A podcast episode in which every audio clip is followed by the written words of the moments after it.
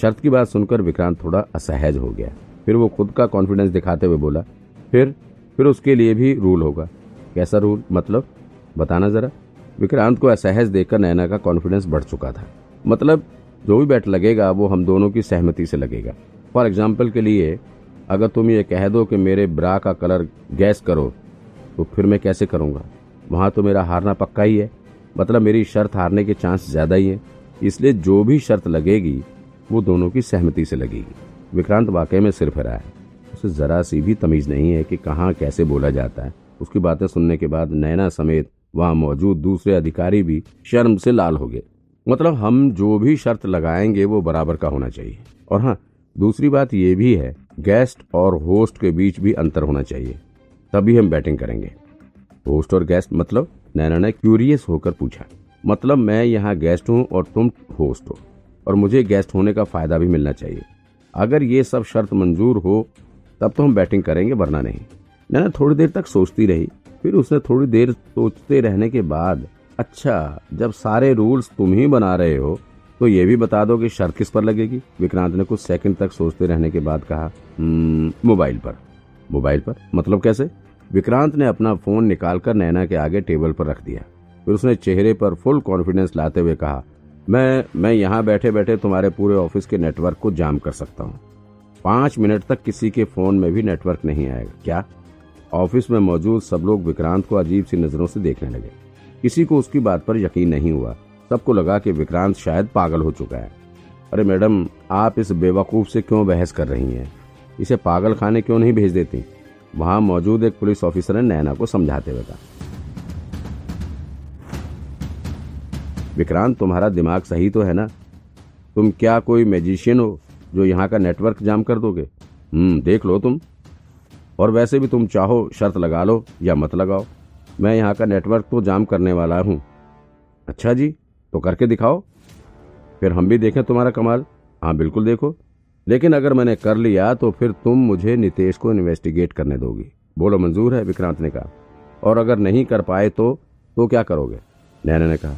तो तुम बताओ जो कहो। विक्रांत ने अपने चेहरे से इस तरह का एक्सप्रेशन दिया, जैसे कि वो नैना के मन की बात भी जानता हो। तो तुम यहाँ सबके सामने घुटने के बल बैठकर मुझसे माफ़ी मांगोगे और मेरे पैर पर अपनी नाक रगड़ोगे। नैना ने बेझिझक होकर कहा। हाँ ठीक है, मंजूर है। विक्रांत ने बिना कुछ सोचे समझे तपाक से नैना की शर्त मंजूर कर ली। विक्रांत ने तो ये सब एक खास मकसद के लिए किया था। उसने ये सब रिस्क अपना काम निकलवाने के लिए किया था। यहाँ तक कि उसने नैना और उसकी टीम मेट से पिटने तक का रिस्क ले लिया था। उसे पता था, विक्रांत ने शुरू से ही ये प्लान बना लिया था। इसीलिए इतनी देर से नैना और उसके साथियों को उकसा और भड़का रहा था, ताकि वो लोग विक्रांत के जाल में फंस जाएँ और फिर वो जो चाहता है वो करने पर मजबूर हो जाए। आखिर में हुआ भी वही।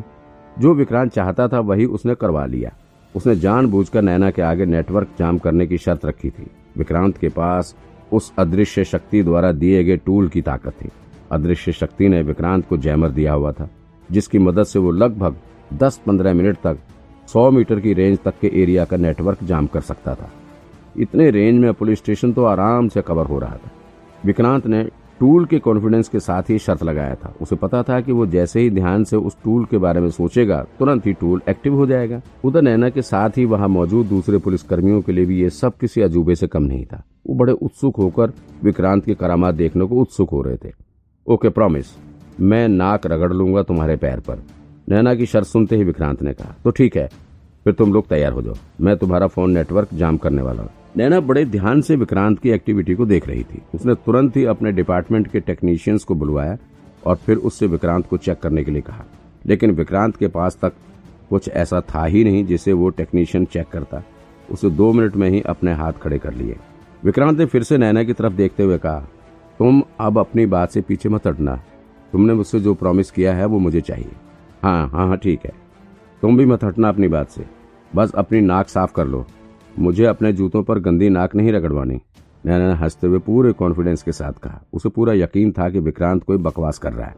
सच कहें तो नैना की नज़र में विक्रांत अभी तक के सिरफरा बेवकूफ़ था। बिल्कुल बिल्कुल। इसके बाद विक्रांत कुर्सी से उठ खड़ा हुआ और उसने अपनी बाहें फैला ली। ओम, नेटवर्क जाम।